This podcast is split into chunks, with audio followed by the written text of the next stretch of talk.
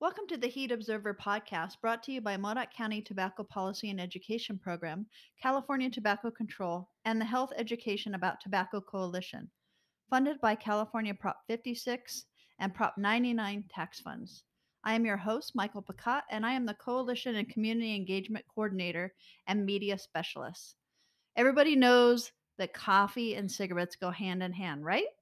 Well, Starbucks didn't think so, and neither does the city of Alturas. So, back in May of 2013, Starbucks and many other quick service restaurants, or, or fast food places, if whatever you want to call them, they restricted smoking within 25 feet of the store and within outdoor seating areas. So, today I have Bill Hall with me to talk about the ordinance in the city of Alturas. Hey, Bill. How are you doing today, Michael? Thank you for having me on here. Doing good, doing good. So back in February of 2017, the city of Alturas adopted ordinance number 518, which declares that all businesses with outdoor dinings are smoke free. It prohibits smoking within 20 feet of all operable doors, ventilation systems, and windows of all businesses within the city. So, Bill, how long did this ordinance take to pass from start to finish? It took about five to years. The city uh, finally went forward with it when it, everything became very uh, important to them as an issue. So, in those five years, what kind of obstacles were they? We had a turnover of council members. The city at that time was not politically ready to move towards that thing. They were anti government, anti regulation. So, so do you think that it was difficult? Was it a difficult ordinance to pass? I mean, did you have to fight tooth and nail to do this? Uh, not ex- not really. I really had to work hard on framing it towards their vision of what our town was. So, did they have a different vision than you did? At that point, when they first started, they didn't have a vision. But once the the downtown historic district started getting into into place and they started to move forward to this, we're going to have people coming in, families coming in, travelers, and focusing more towards that. And the work that they're doing with the the travel and chamber of commerce started focusing more on travelers and more on the outside people coming in they realized it was an important aspect that they needed to work on Yeah, I remember when the chamber came out with a new brochure and it it was specifically to travelers coming through Modoc County and they had different kind of like an area map and they had different little spots, historical landmarks and and places to eat and uh, I, I remember when they came out with that. Um, have they updated that brochure that you know about to include smoke-free dining? I do not know um, that's a good area to, to venture into i do know that in the grand scheme of things they've replaced the sign by susanville they've advertised in traveler newspapers and stuff like that and I think that our program also is advertising in the in those traveler newspapers and things like that. Yeah, we are. So, um, do you actually remember there being? Well, let's let's start with this. So, you've never smoked, right? Correct. Okay, so I have, but I don't ever remember having the need or wanting to smoke while I was eating. It I think that having all the clients I've had over the years, that just the simple routine of having a drink, having a sandwich, having a smoke right afterwards or before was part of the social feeling they had at the time, much like when they first started learning to smoke, that it was a social gathering or it was in a bar or whatever. It just was part it was part of the routine.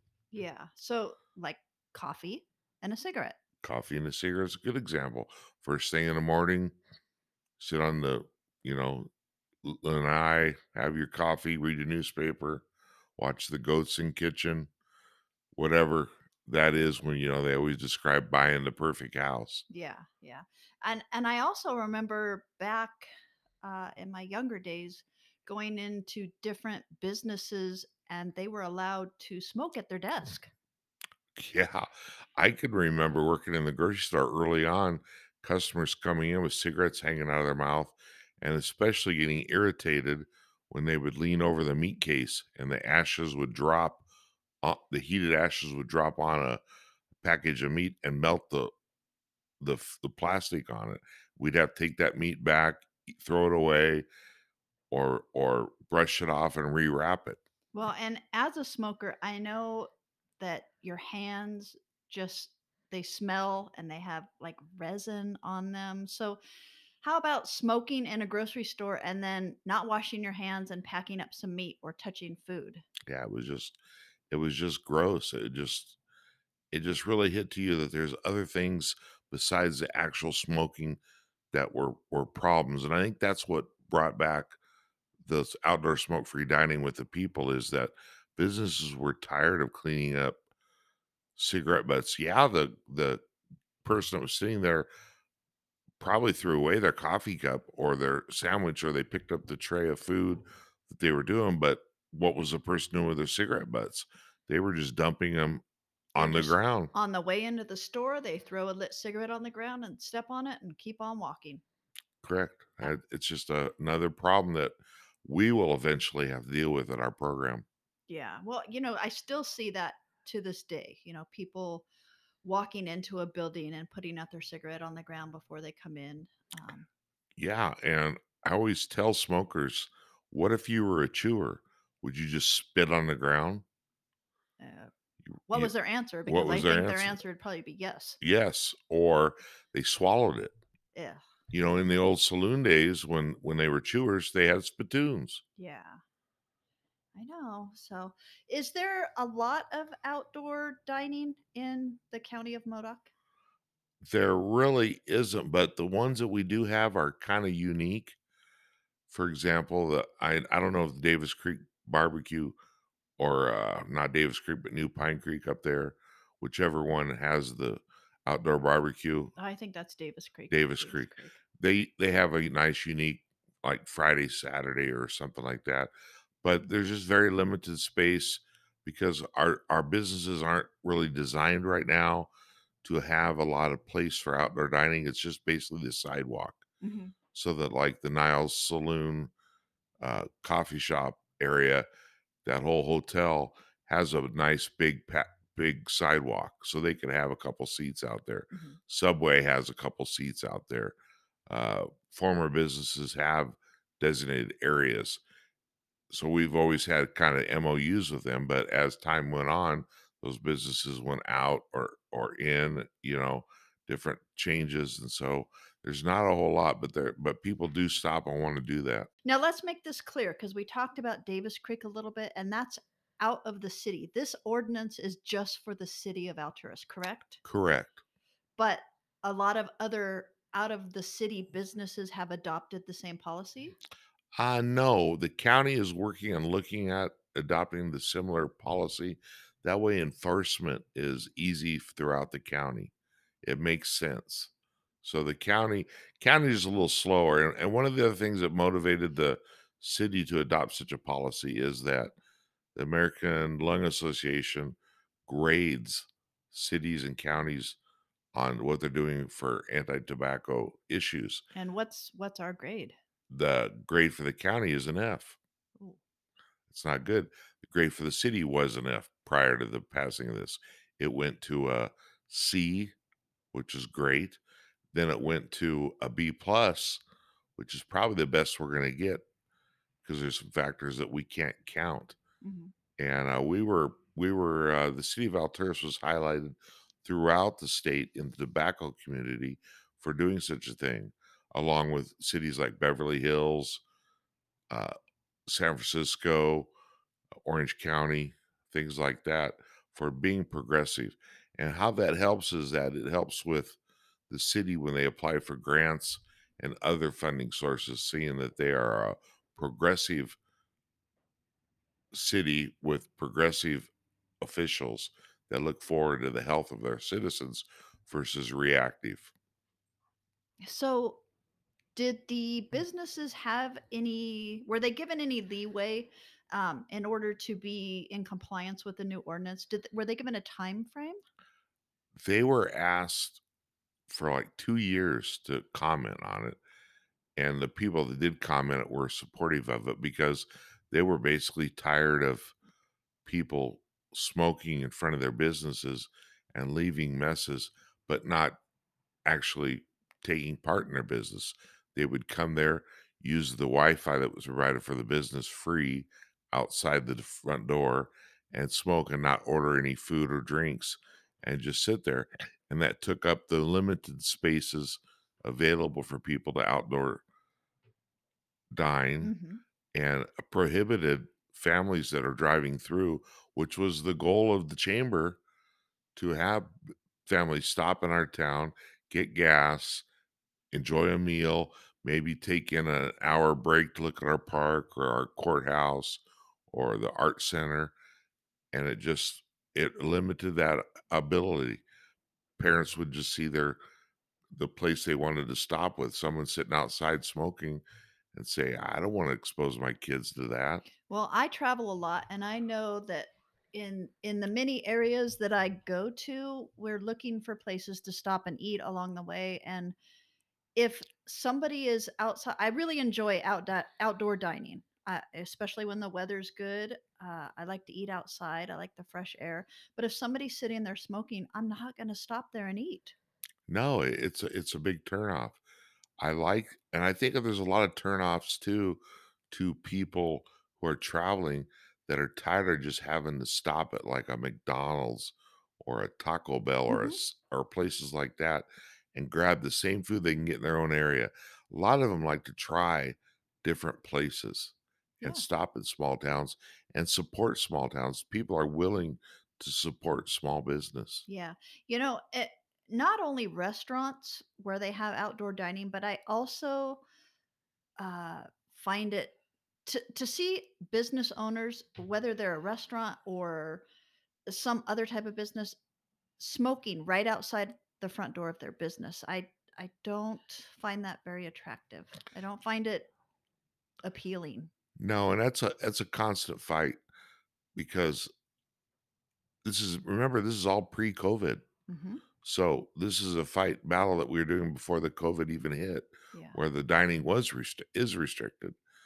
But having uh, an employee that when the owner's not there or there to regulate, stand out front and smoke a cigarette and then go inside and wipe their hands off if they wash them at all and cook your meal or hmm serve you is a is a turnoff. And we try to we try to educate the store owners and business owners on that. Yeah.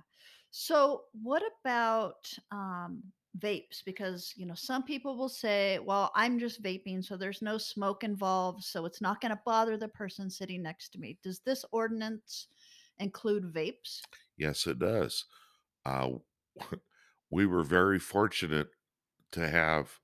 Well, I'll, I'll just be real honest with Michael at that time not being in our program, but she was still. You were still interested in our program, so you would kind of clue me in on what was happening, and so I was able to research that, take the data from other areas, and say, hey, if it's happening here, Modoc's usually about two or three years behind. Let's make the stuff happen now so we're not behind the eight ball on this stuff. And when a let's say a police officer drives by or you drive by and you see somebody sitting there in front of a business putting something in their mouth and taking it out, you at that point do not know that whether they're vaping, whether they're uh, using a, cigar or a cigarillo or just a plain cigarette. And plus, at that time, there was no phase four types vaping devices. It was all they looked just like cigarettes. hmm Yeah. So that was when the plan was first developed. Yeah. Well, okay. So, what happens to if I'm if I'm a business owner and I'm following the the outdoor smoke-free dining and what happens if somebody estab- uh, visits my establishment and they use my outdoor dining area and they do smoke? What if I'm caught? What happens to me as a business owner? Well, if you're caught initially, uh, the police will just call me and say, "Hey, Bill, can you go down and have a conversation with this, you know, store owner A?" And we have a conversation on why it's important, what benefits they have. And whether they agree or disagree, we show them the ordinance, say, hey, this is the way it is. So, what can I do to help you? So, we offer up ideas about more signage, uh, other options that they may come up with.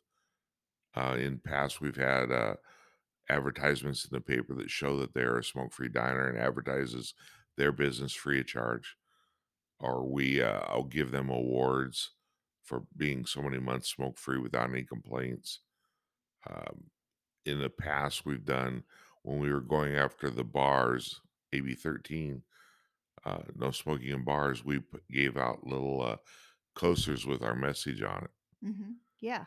So we can do all sorts of things. Yeah. Okay. Well, great. So, if you are a business owner in Alturas and um, you want a little shout out on our next podcast because you have a smoke-free outdoor dining area, give us a give us a little call. Contact us on Facebook, uh, send us a message, and we'll give you a little shout out because we really appreciate that. I know I don't want to take my family somewhere that is not smoke free to eat. I don't want to pay for that and, and take them somewhere that's going to be unhealthy. Um, that's a waste of my money and a waste of my time. I don't know about you, Well, uh, yeah, there's when you when that happens, there's basically three problems that happen. You obviously have the secondhand smoke. hmm You obviously have the third hand smoke. If any of you viewers do and listeners do not know what third hand smoke is, it's all the residue that comes off the cigarette that sticks to things. It's that gunky tar yeah, that you find. And plus all the litter that always goes with it because smokers, be honest, are not the most diligent ones at picking up their cigarette butts and that, that stuff that goes with it. yeah, absolutely. Okay, well, thanks, Bill, for uh, coming and talking I me today. appreciate it. I thoroughly enjoyed it. If you have any questions regarding quitting, you can go to our Facebook page and send us a message, or you can click on the message button on the podcast and tell us what you think. Your comments may be used in a future episode. As always, Fact Check Sally will have all the links to the information used in this episode on our Facebook page and our website. We will see you next time. Bye.